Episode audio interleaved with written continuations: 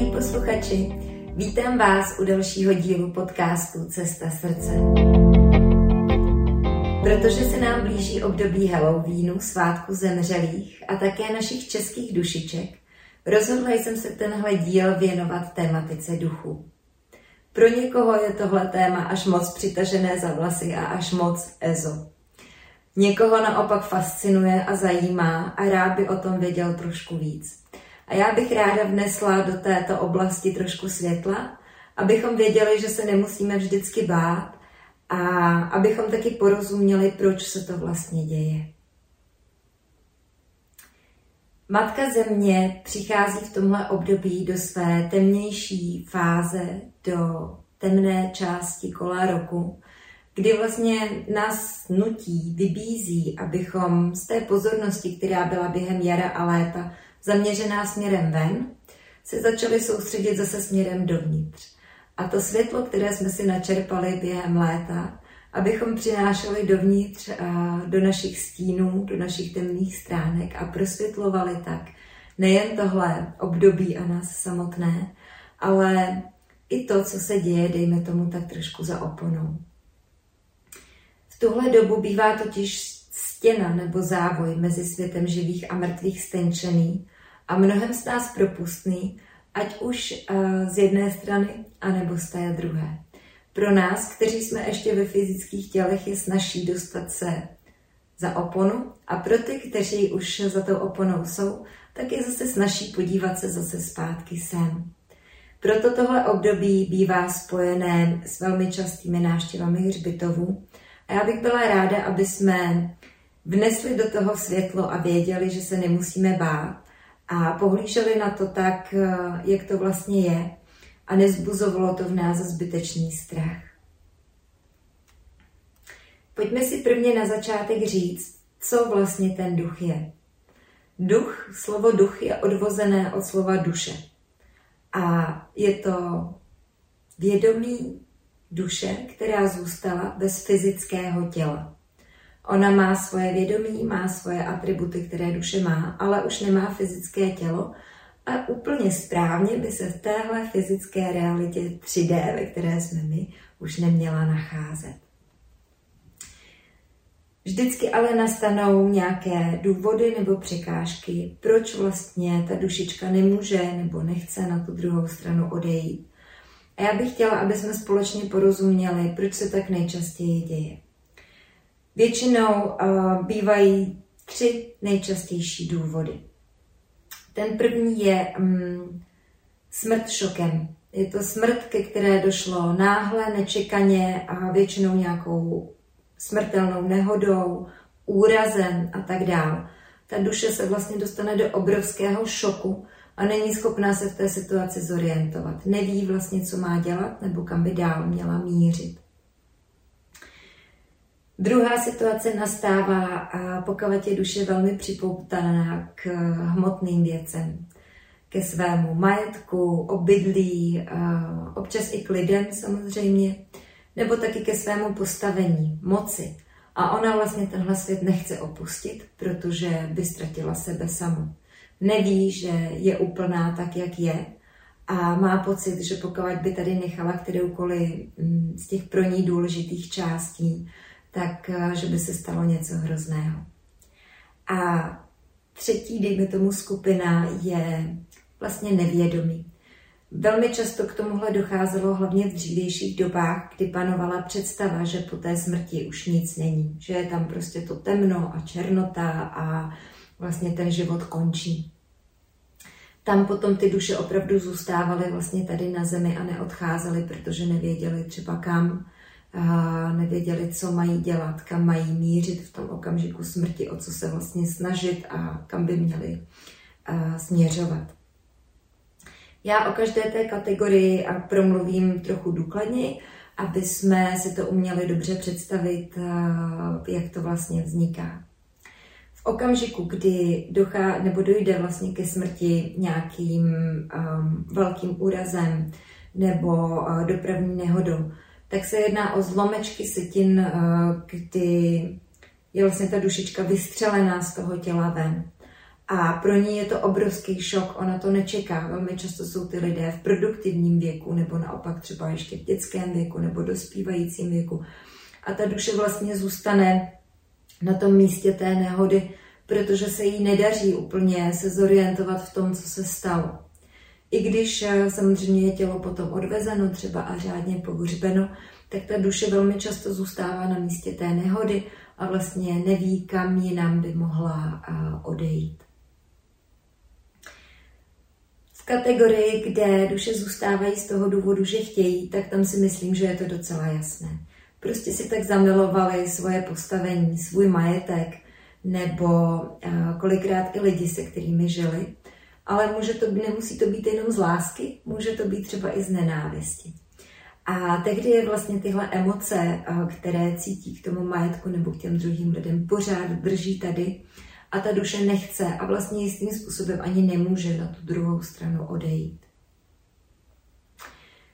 V třetí kategorii, kdy dochází k tomu ne, nevědomí, vlastně kdy ta duše neví, kam má mířit, kam má jít, tak to už teďka třeba tak časté není, ale pokud třeba navštěvujete hřbitovy, kde se pohřbívá už dlouho, tak tam se s touhle kategorií duchů určitě můžete setkat. Jak jsem zmiňovala v prvním díle podcastu, já žiju poblíž největších pražských hřbitovů na Olšanech. Sem se pohřbívá zhruba od, osmnáctého, od šestnáctého století a těch dušiček je tady opravdu hodně.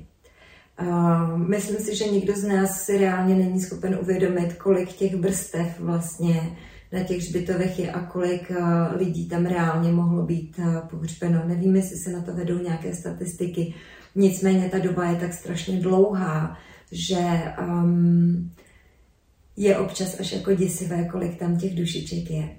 Jak jsem také zmiňovala v tom prvním díle, um, měla jsem tam s nimi mnoho zkušeností. Některé byly trošku strašidelné, některé byly víc úsměvné. A já jsem si na tom uvědomila velmi důležitou věc.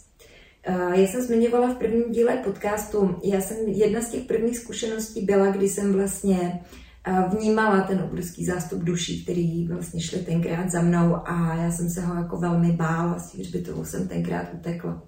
Samozřejmě jsem se tam vrátila, vracela jsem se postupně a říkala jsem si, že musí existovat způsob, jak těm duším pomoct. Takže pro mě v tu dobu uh, nastalo období, kdy jsem se snažila všechny ty duše převádět na druhou stranu. Snažila jsem se poskytnout jim uh, prostor, vytvořit vlastně místo, bránu, kterou můžou na tu druhou stranu zpátky projít. Zjistila jsem ale taky, že jich je opravdu tolik, že i kdybych to dělala celý život, tak uh, je všechny rozhodně nepřevedu. Proto jsem pochopila, že um, to není úplně naším, dejme tomu, posláním, naším cílem, ale jsou situace, kdy um, to odvedení na tu druhou stranu dělám, protože se tam vyskytnu v ten správný okamžik na správném místě a ta duše je připravená na to, aby opravdu mohla odejít. Tohle moje pátrání, uh, nebo tyhle zkušenosti, kterými jsem vlastně procházela, a mě právě dovedly k tomu, že jsem si uvědomila, že teda rozlišujeme tady tyhle ty kategorie. Že jsou duše, které třeba ani odvést vlastně vůbec nechtějí a chtějí si zůstávat a setrvávat tam, kde jsou. Důležitý je asi taky říct, že uh, doporučuji, aby se tomu nevěnovali lidé, kteří nemají dostatek uh, toho svého vědomí si, toho světla, který mám uvnitř. Tehdy může opravdu dojít k tomu, že to pro vás může být ohrožující a nemusí vám to dělat dobře, může to způsobovat další potíže. Z druhé strany, pokud už nějakým způsobem zkušenosti máte, setkali jste se s tím, pracovali jste s tím, tak vždycky sami poznáte místo nebo dejme tomu i konkrétní duše, které třeba chtějí a potřebují tu vaši pomoc. Oni si o ní samozřejmě řeknou. A pokud je člověk na to připravený a vnímavý, tak tu pomoc opravdu může poskytnout.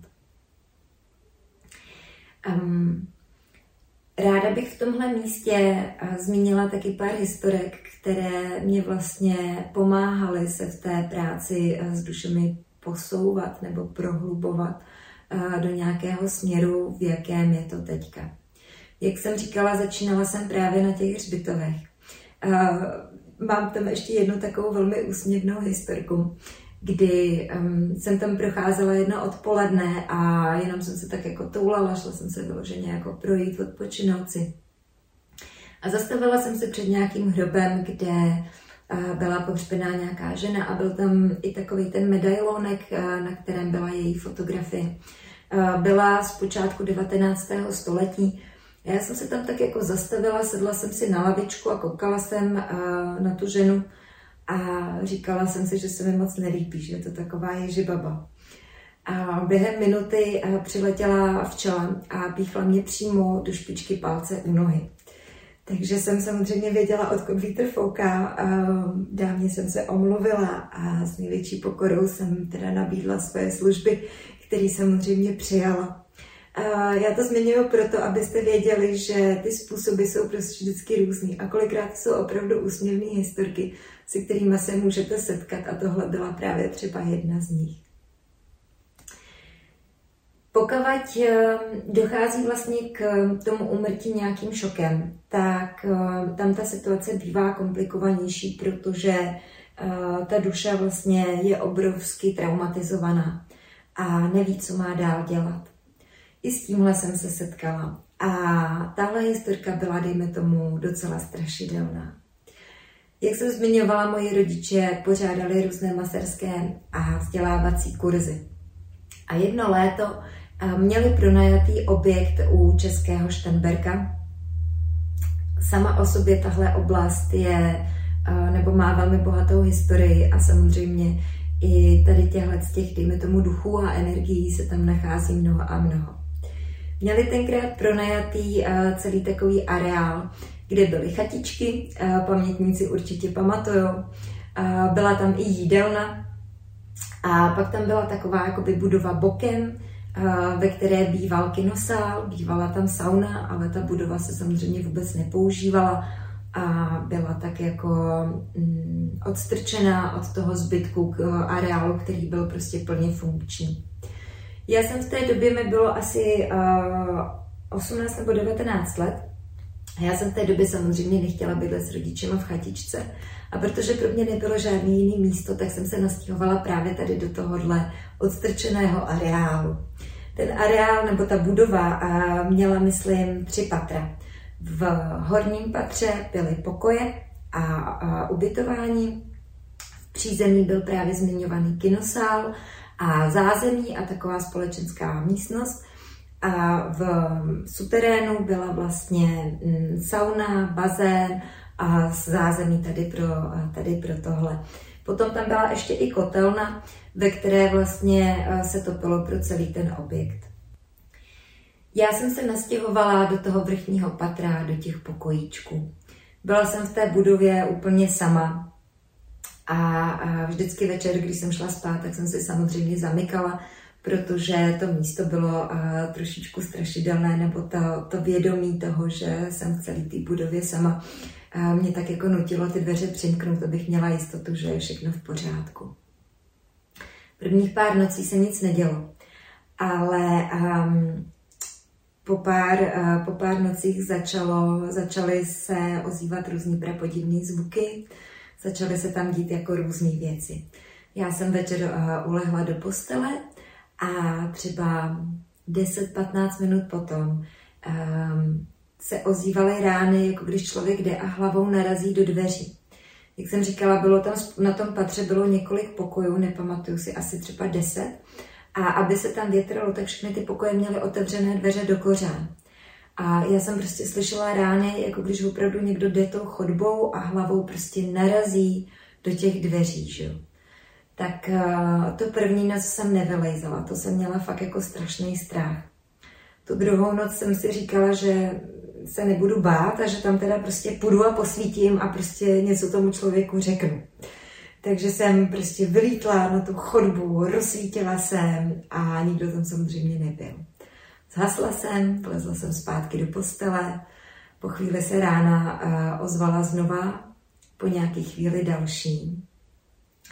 A já jsem si říkala, nebudu tomu věnovat pozornost. A zase jsem usnula.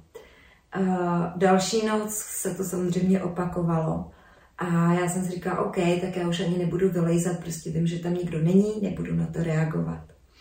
Nicméně um, tahle noc byla tak trochu zlomová, protože jak jsem ležela v posteli, tak uh, najednou jsem cítila, že v tom mém pokoji se někdo objevil. Někdo tam prostě najednou byl. Já jsem to jako fyzicky cítila, úplně se mi samozřejmě naježily všechny chlupy pod tou peřinou. Polil mě takový ten studený pot a ten, ten známý nepříjemný pocit. A vnitřním zrakem jsem vlastně zjistila, že zhruba metr od té mojí postele stojí velmi vysoký muž, statný, mohutný, měl fousy a prostě v tom pokoji stál. A já jsem říkala, co tady chceš, prostě běž pryč, to je můj pokoj, že jo. Hrozně jsem se bála, snažila jsem se ho od sebe nebo dostat z té místnosti pryč. Uh, úsměvný je, jak vždycky člověk má pocit, že ho uh, ty hmotné věci jako ochrání, jak máme dojem, že ty dveře teda jako zamezí tomu, aby se kdokoliv dostal dovnitř. Ale samozřejmě uh, pro ty duše neplatí uh, stejný fyzikální zákony jako pro nás, to jsme ve fyzických tělech a není problém pro ně prostupovat jakoukoliv hmotou. Takže ani dveřma, ani zdí. A já jsem měla obrovský strach. Velmi jsem se jako bála. Um, ten muž tam vlastně jenom stál a nic neříkal. Nebyla tam jako z jeho strany žádná interakce. Já jsem měla opravdu pocit, jako že tam přišel proto, aby mě jako vyplašil, abych tam prostě jako nebyla. No ale prostě já jsem nechtěla bydlet s rodičima a chtěla jsem jako v tom svém hnízdečku, že, který jsem si tam vytvořila, jako dál zůstávat. Druhý den ráno jsem a, se s tím už pochlubila rodičům a říkala jsem jim, co se stalo a že mám opravdu strach. Náš táta tenkrát vzal vlastně katanu a japonský, japonský meč, který měl a vběhl prostě do té budovy ve snaze mě ochránit, nějakým způsobem prostě vytvořit pro mě tu pomoc a tu ochranu.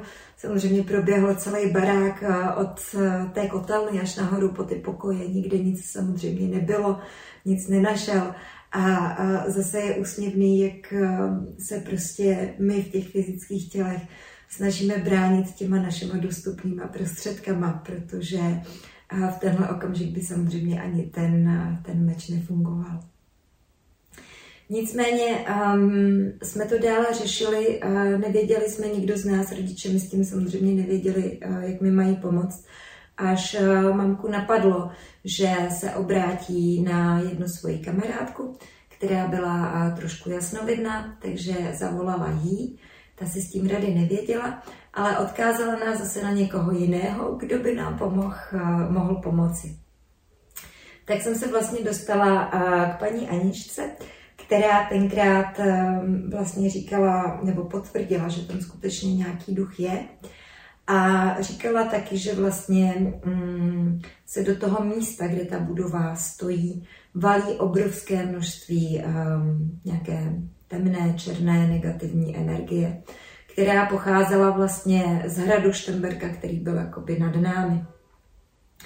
Já jsem potom, uh, když jsem měla prostor, tak uh, jsem to šla samozřejmě prozkoumat, šla jsem se na ten hrad podívat a zjistila jsem, že vlastně v části toho hradu, kde stávala hladomorna, do dneška tam stojí věž, tak vlastně v tom spadu směrem dolů se nachází přímo ten, ten objekt, ve kterém jsem byla ubytovaná.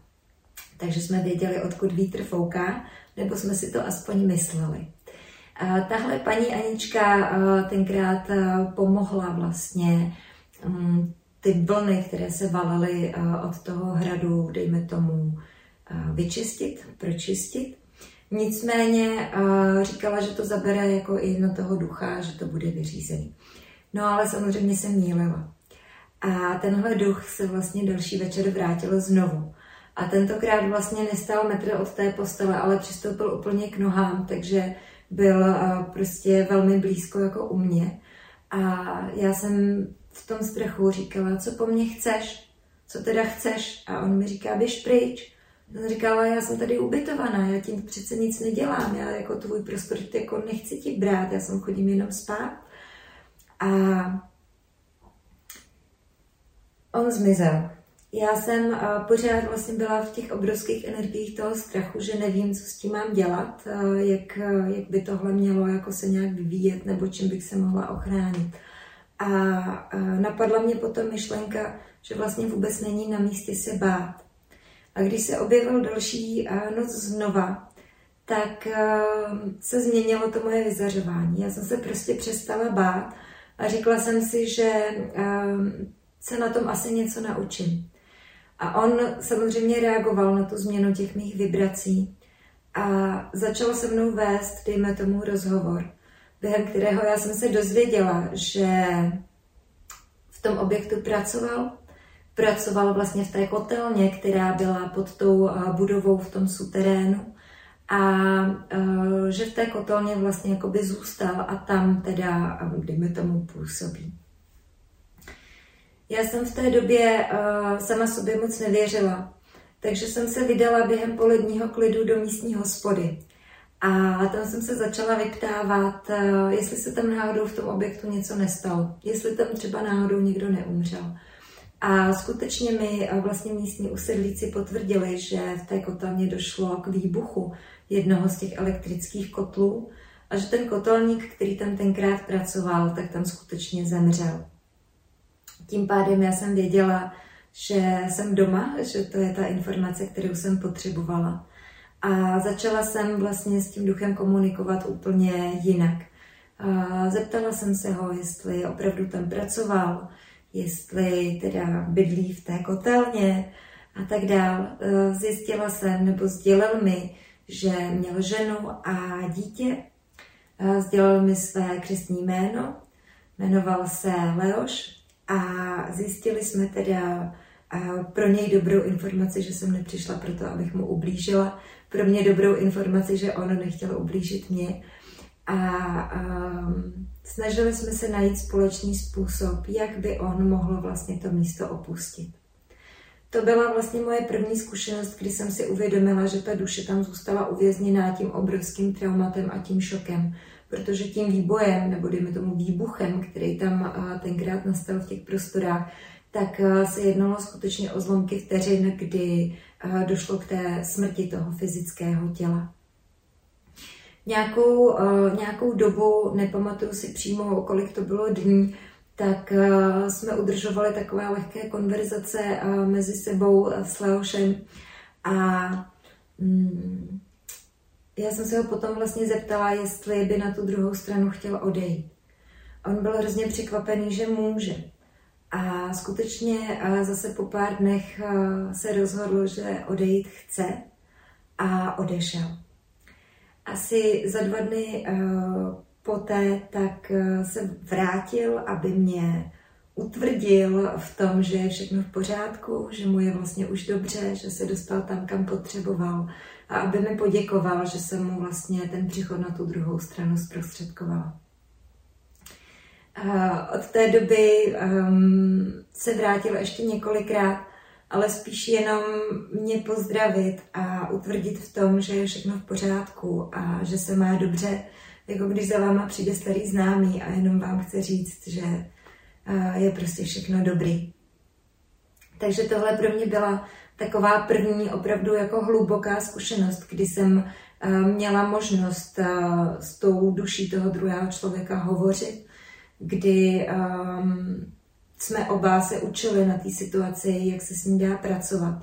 A bylo to pro mě opravdu cenné, protože jsem na tom zase pochopila mnoho dalších věcí. S dušemi, které odcházet nechtějí, jsem se setkala až mnohem později, a to většinou při tvorbě čakrových závěsů. Většinou jsem na to narazila právě při práci s krajinou a s nějakou, dejme tomu, krajinou posvátnou geometrií. Protože, jak jsem zmiňovala, řada z vás se začala ozývat vlastně s tím, že vás doma trápí různé zvuky, pocity nepříjemné, že se necítíte doma dobře, nebo se naopak cítíte vyčerpaní, že když jste venku, všechno je v pořádku, ale přijdete domů a je to jakoby padla deka a tak dál. A, a já jsem vlastně na základě toho začala pracovat mnohem víc s krajinou a s prostory. Zjistila jsem, že velmi často um, ty duše odcházet z těch míst prostě nechtějí. Chtějí tam zůstávat, protože ten uh, prostor považují za svoje osobní teritorium a každý, kdo se tam vlastně dostane později, tak uh, je pro ně vetřelec a nechtějí ho tam. Na tomhle je um, trošku komplikované, že ty duše uh, vlastně jakoby na tu druhou stranu nechtějí. Jsou tak připoutané k tomu majetku nebo dejme tomu k té nemovitosti nebo k tomu místu samotnému, že dobrovolně vlastně z toho místa odejít nechtějí. Um, nevím, jestli je dobré odvádět je na sílu. Zkoušela jsem to samozřejmě taky, ale uh, do tohle způsobu práce mě to nepouštělo, protože je to vlastně jistým způsobem manipulace, kdy já chci dosáhnout svého na úkor, teda někoho druhého, a i když ten duch nemá toho fyzické tělo, tak já pořád nemám právo, dejme tomu, s ním manipulovat. Zjistila jsem taky, že mnohem z nás funguje cesta nějaké rozumné domluvy, cesta vysvětlení, cesta nabídnutí nějakého jiného způsobu. A tehdy vlastně to bývá opravdu úspěšné a ty duše skutečně snadno a lehce opouští i uh, ta místa, ke kterým byla připoutaná. Setkala jsem se opravdu uh, s různými, dejme tomu, zajímavostmi v téhle oblasti, kdy jsem um, navštívila třeba v oblasti Jeseníku, um, kolem Velkých Losin probíhaly uh, obrovské čarodějnické procesy. A ta krajina v tom okolí je uh, pořád hodně zasažená vlastně těmi energiemi a tím, co se tam dělo. Je tam, zůstává tam pořád i spousta duší. A ne všechny bývají, dejme tomu, dobře naladěné. Je to z toho důvodu, že vlastně z toho světa byly vystrnaděné násilným způsobem. Bylo jim vlastně ublíženo velmi často, kromě, dejme tomu, nějakého mučení a fyzického ubližování docházelo i k takovému tomu celospolečenskému ponižování a degradování toho člověka. A setkala jsem se tam třeba s případem, kdy um, se ozvala rodina, že se doma necítí dobře, že tam mají nějaký specifický potíže, myslí si, že tam opravdu nějaký duch se nachází. A na tom pozemku vlastně nebylo to přímo v místě toho jejich domu, a který obývali, ale jakoby v bočním stavení, které k tomu domu přiléhalo a kde se ten život odehrával dřív.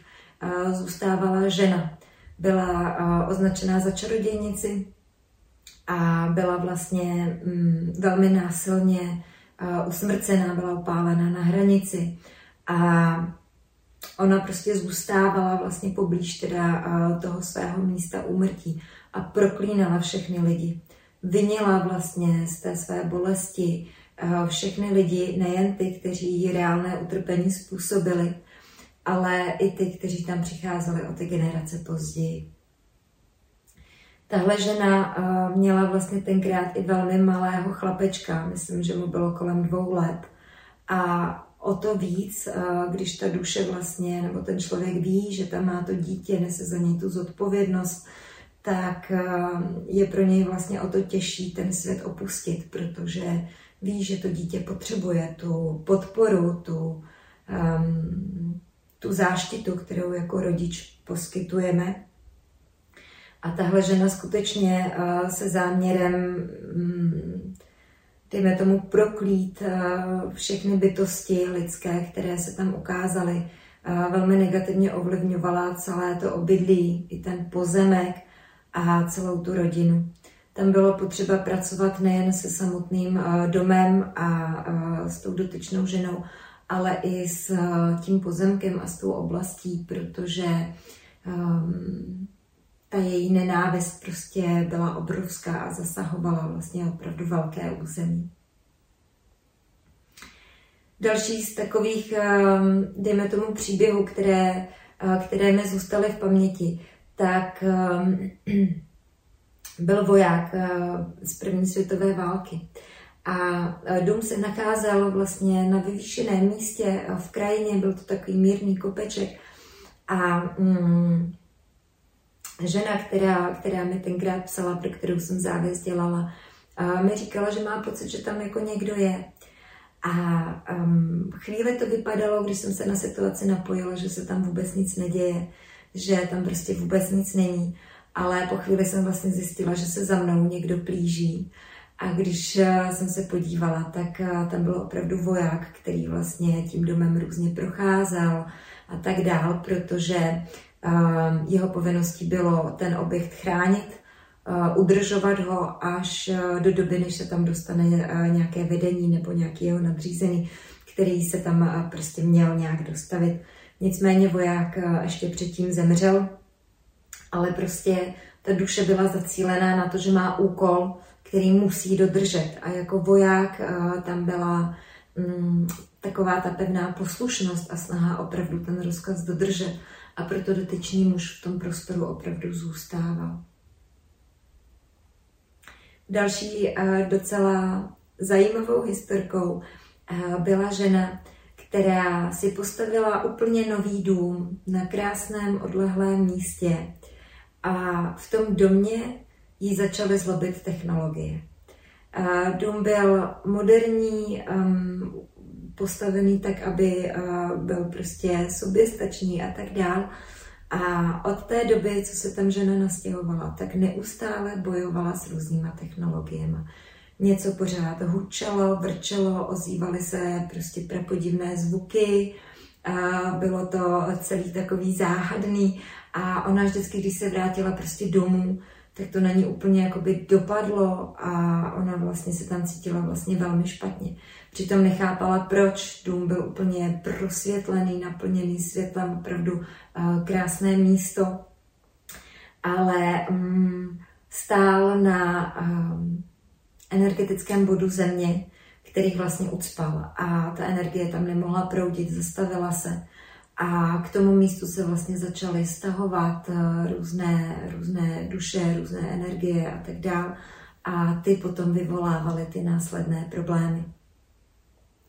Samozřejmě, co se tě, týká toho tématu práce s tou krajinou a se samotnými místy, tak určitě o tom pohovořím některým z dalších dílů podcastu.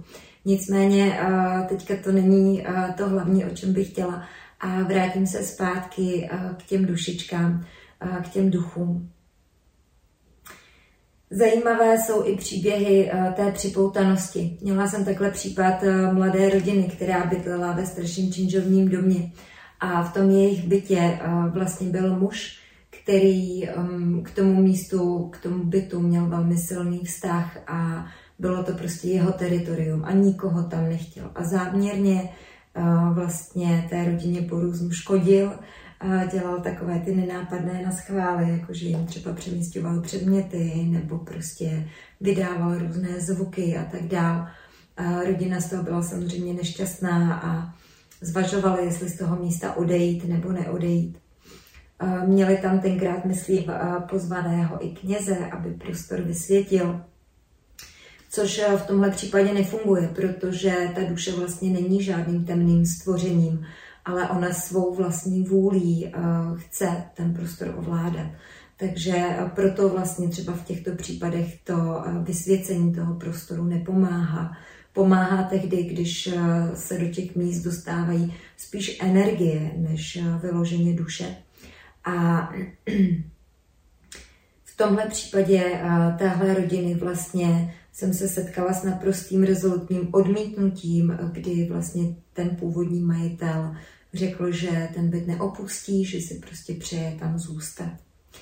My jsme se dohodli tenkrát s tou rodinou, že vytvoříme v rámci toho bytu vlastně chráněný posvátný prostor, ve kterém oni budou moci nějakým způsobem žít a fungovat a dáme tomu chviličku času a uvidíme, co se změní.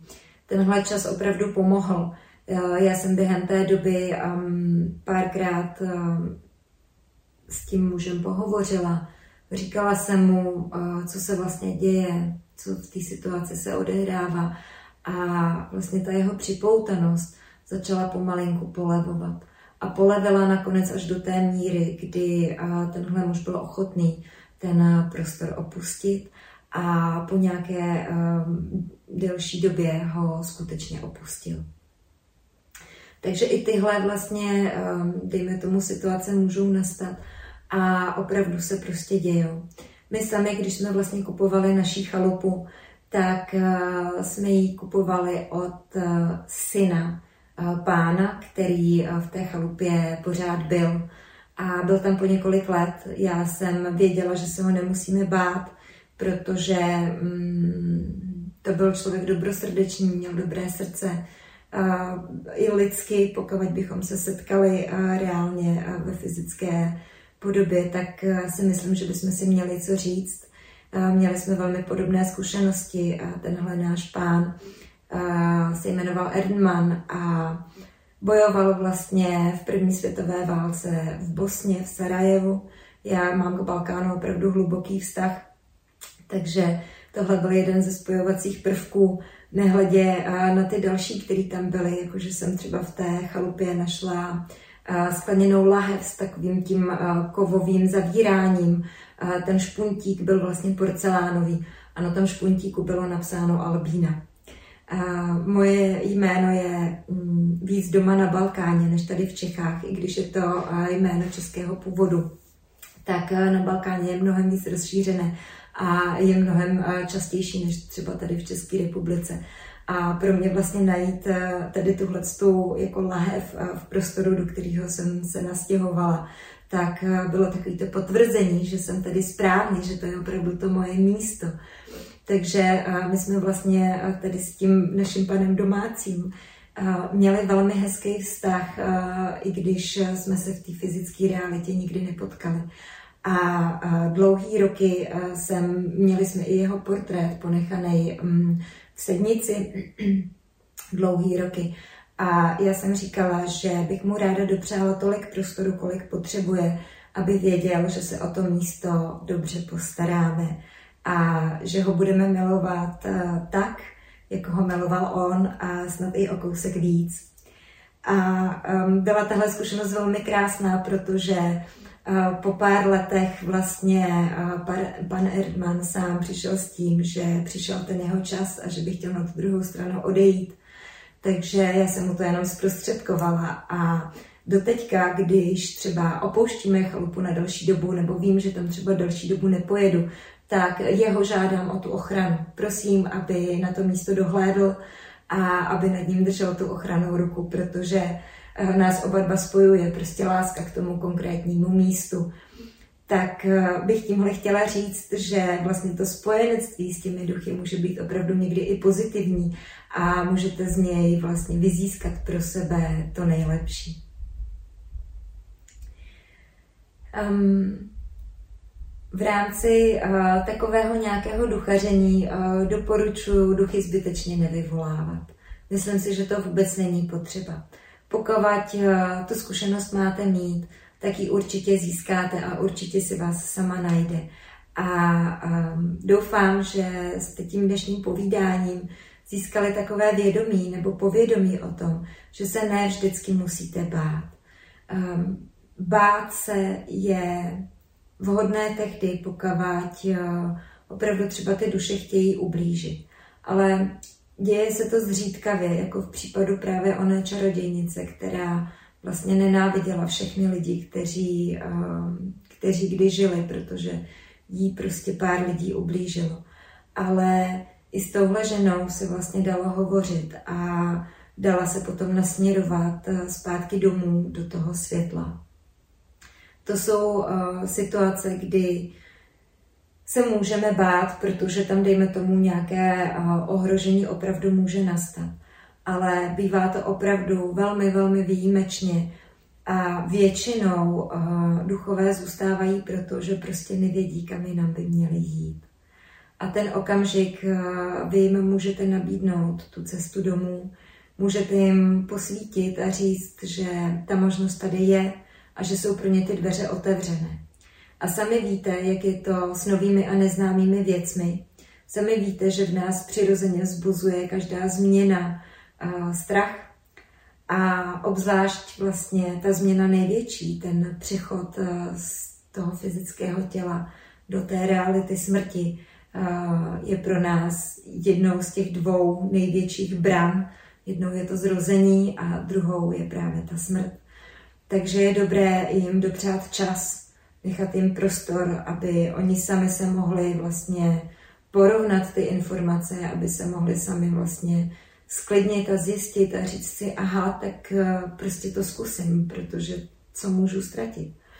A, a opravdu ještě se mi díky Bohu nestalo, že bych se setkala mm, s duchem, který by byl opravdu zlý a, a nechtěl by vlastně se do toho světla navrátit. Vždycky ty situace skončily s dobrým koncem a i když to třeba někdy trvalo trochu díl, někdy to jde okamžitě a ta dušička je prostě připravená a někdy skutečně potřebuje ten čas, aby k tomu dozrála, tak uh, i tehdy um, odchází prostě v lásce a není cílem ubližovat. Je dobré držet si vědomí toho, že um, nikdo není zlý, ale v důsledku zranění a bolesti, kterou sobě má a kterou sobě nese, se zle chovat může. Tohle je dobré rozlišovat a je vždycky fajn přistupovat vlastně i k těm uh, lidem, kteří to fyzické tělo mají, ale i k těm duším uh, s tím čistým úmyslem, protože na to potom všichni reagujeme a jsme schopni opravdu třeba i takovéhle obrovské změny a posuny s lehkostí a s radostí vykonat. Krásná vlastně tahle komunikace uh, je s dušema našich blízkých, kteří nám zemřeli a už tady mezi námi nejsou. Vždycky uh, po té smrti tak je dobré nechat um, aspoň čtyřicet dní tomu zemřelému prostor, aby on se mohl vlastně zorientovat a dostat se z té mezifáze, z toho meziprostoru, mezi vlastně životem a Um, nebo životem v fyzickém těle a životem uh, po smrti, tak uh, je taková mezifáze a aby se z téhle mezifáze ta duše vlastně mohla přerodit, uh, přejít do toho světla. Někomu to jde snadno, někdo na to potřebuje opravdu jako pár dní nebo uh, dejme tomu až těch čtyřicet dní takovéhleho prostoru. A je dobré, aby vlastně i ta rodina těch pozůstalých tenhle prostor držela. Je dobré v tom období, nechci říkat netruchlit, ale nepoddávat se úplně do hloubky těm emocím, nesnažit se volat tu duši zpátky. Je v pořádku, že cítím smutek a bolest, je to naprosto normální, přirozený a lidský. Ale je dobrý, aby člověk to držel v rovině, že já prožívám tu bolest a ten smutek, ale té duši, která odchází, vlastně na tu cestu přeju to nejlepší a nechávám jí svobodu, nesnažím se jí tady připoutávat a držet. Tohle vlastně těm dušičkám velmi pomáhá, aby ten jejich přechod byl harmonický a co nejrychlejší a nejhladší. Takže pokud i vy jste procházeli, nebo třeba budete procházet obdobím, kdy vás opustí někdo z vašich blízkých a víme, že to bývá období velmi náročné. My jsme tím teď procházeli na začátku vlastně léta, kdy nám umřel kamarád a tři týdny na to umřela vlastně babička. Byla to našich dětí prababička, Borkova babička, ale moje babičky odešly, když prostě už hodně let zpátky. Takže já jsem ji vlastně milovala stejně jako svoji babičku, protože jsme jinou neměli. Tak je dobré vždycky na toho člověka minimálně po dobu těch čtyřicet dnů vzpomínat v tom nejlepším. Vybavovat si ty radostné, krásné chvíle, které jsme společně prožili. A tak toho člověka vlastně energeticky podporovat, aby on byl vlastně v těch nejlepších vibracích a mohl z toho brát tu živnou půdu a tu sílu, se kterou potom může opravdu dojít až do toho svého domova duše.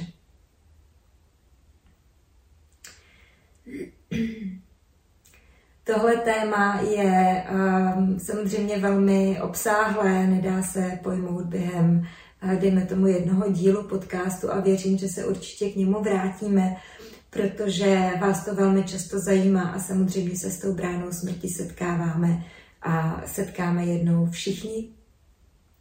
Nicméně myslím si, že je důležité, abyste aspoň drželi to vědomí toho, že je vždycky dobré držet tomu zemřelému prostor minimálně prostě těch čtyřicet dní po té fyzické smrti. Opravdu tam držet ty myšlenky toho pozitivního a nejlepšího a hlídat sám sebe, abych zbytečně toho svého blízkého nepoutal zpátky. Uvidíte, že i pro vás vlastně potom um, ty přechody budou mnohem snazší. Důležité je taky říct, že cokoliv, na co vy pomyslíte, tak uh, ta duše toho zemřelého slyší, ví a můžete s ním takhle hovořit. A i pokud nejste jasnoslyšní nebo jasnocitní, nevnímáte to, tak uh, skutečně věřte, že všechny vaše slova a myšlenky, které k těm zemřelým pronášíte, tak opravdu slyší a dostanou se tam, kam mají. Velmi často, pokud odchází rodiče od dětí a děti zůstávají malé nebo mladé, tak rodiče samozřejmě cítí závazek vůči svým dětem, jak už jsem zmiňovala u té čarodějnice. A fungují potom pro děti jako jejich strážní andělé, jako jejich ochrana a podpora. Takže nezapomínejte, že skutečně můžete s nimi vždycky hovořit a můžete udržovat, dejme tomu, jinou formu vztahu i tady v těchto těch rovinách.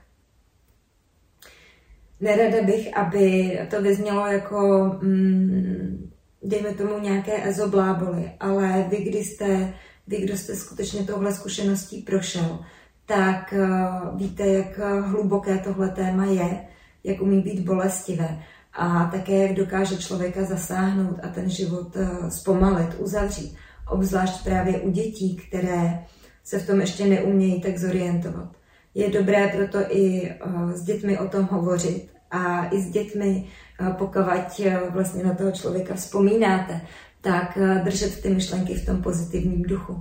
My jsme vlastně celou dobu tady tohohle procesu, kterým, kterým ta babičina duše procházela, tak jsme s dětma hovořili vždycky o těch krásných situacích, kdy jsme se smáli, kdy nám babička napekla buchty, kdy na ní děti byly drzí a z legrace jí prostě něco říkali a tak dál, aby to bylo skutečně v těch energiích toho smíchu a té radosti, protože děti si tohle zapamatují. A až je ta zkušenost jednou potká, dejme tomu, jako dospělé a doufejme v co nejpozdějším věku, tak oni potom z toho umí čerpat a ví, kam proto mají sáhnout. A sami intuitivně si potom vybavují opravdu jenom to dobré. Takže nebojte se s dětmi o tom hovořit. Velmi často děti všechny duchy vidí. Zhruba do sedmi let jsou děti opravdu otevřené, jasnoslyšné, jasnocitné a jsou schopné vám i od těch vašich blízkých zemřelých předat různé vzkazy. Velmi často potom, i když to jsou třeba babičky, tak děti nebo dědečkové, tak děti samozřejmě navštěvují, i si s nima třeba kolikrát hrajou, nebo je jenom tak pohledí po vláskách. A děti to vnímají. Doufám, že vás tohle téma bavilo, že pro vás bylo inspirující, abyste mohli odložit strach a zkusit na něj nahlížet v trochu jiných souvislostech. A věřím, že se k tomuhle tématu určitě vrátíme v nějakým z dalších dílů, protože je pro nás všechny inspirující. A je vhodné, abychom se i na svou vlastní smrt nějakým způsobem připravovali. A tohle bývá jedna z takových těch prvních fází, kdy začínáme měnit ty naše přesvědčení, které máme v téhle oblasti a které obecně v té společnosti k těmto tématům smrti panují. Doufám, že si období dušiček užijete bezpečně a radostně. Doporučuji vám před návštěvou hřbitovů se nějakým způsobem, dejme tomu, ochránit. Ti, kdo se sebou už nějakou dobu pravidelně pracují, tak určitě vědí, jakým způsobem se chránit. Ti, kteří s tím nemají zkušenosti, tak jsem pro vás připravila meditaci a modrého pláště, nebo techniku modrého pláště, kterou můžete použít, kdykoliv se chystáte na nějaká takováhle místa, ať už to jsou hřbitovy, anebo pokud se chystáte navštívit místa, o kterých víte, že tam došlo k obrovskému lidskému utrpení. Můžou to být různá bitevní pole, válečné oblasti, koncentrační tábory, vyhlazovací tábory a tak dál. Všechny tyhle místa, prostě hladomorny, mučírny a tak dál. Samozřejmě v našich českých hradech a zámcích už je zřídkavě prostě ta energie, nebo zřídkavě tam v těch místech ty duchové bývají, ale mm, v místech, kde k tomu došlo prostě před nějakou, dejme tomu, kratší dobou a dvě stě tři sta let zpátky, tak tam je to pořád ještě dostatečně živé a můžete se tam s tím skutečně setkat. Proto doporučuji, abyste si jako ochranu pracovali s tím modrým pláštěm. Samozřejmě to naučte i vaše děti, vaše blízké, kteří o to budou stát, a chraňte sami sebe, abyste si domů potom nenosili to, co nechcete. To, proč se třeba ty dušičky na nás přilepí nebo k nám prostě přidají, tak je proto, že chtějí prostě lásku a světlo. Není to ve většině případů s cílem, že by nám chtěli ublížit. Takže nebojte se, z druhé strany samozřejmě neusínejte na vavřínech a pečujte o sebe. A i když jste zvyklí se sebou pracovat a, a chránit se a tak dál, nezapomínejte po návštěvě těchto míst stabilizovat svoje energetické pole, zkontrolovat svůj čakrový systém a eventuálně si dočerpat to, co jste tam vydali, protože je to potřeba a patří to k nějakým zásadám té péče o sebe sama. Tak jo, moc krát vám děkuju za poslech, doufám, že se dnešní díl líbil. Budu ráda, když se se mnou podělíte um, o vaše prožitky, o vaše zkušenosti. Věřím, že tenhle díl vzbudí taky mnoho dalších otázek, takže nebojte se je napsat. A já se v, některých, v některém z dalších dílů určitě na tohle téma zase zaměřím a můžeme si o něm zase popovídat z trochu jiné strany. Ještě jednou děkuji za poslech a mějte krásný zbytek dne. Naslyšenou.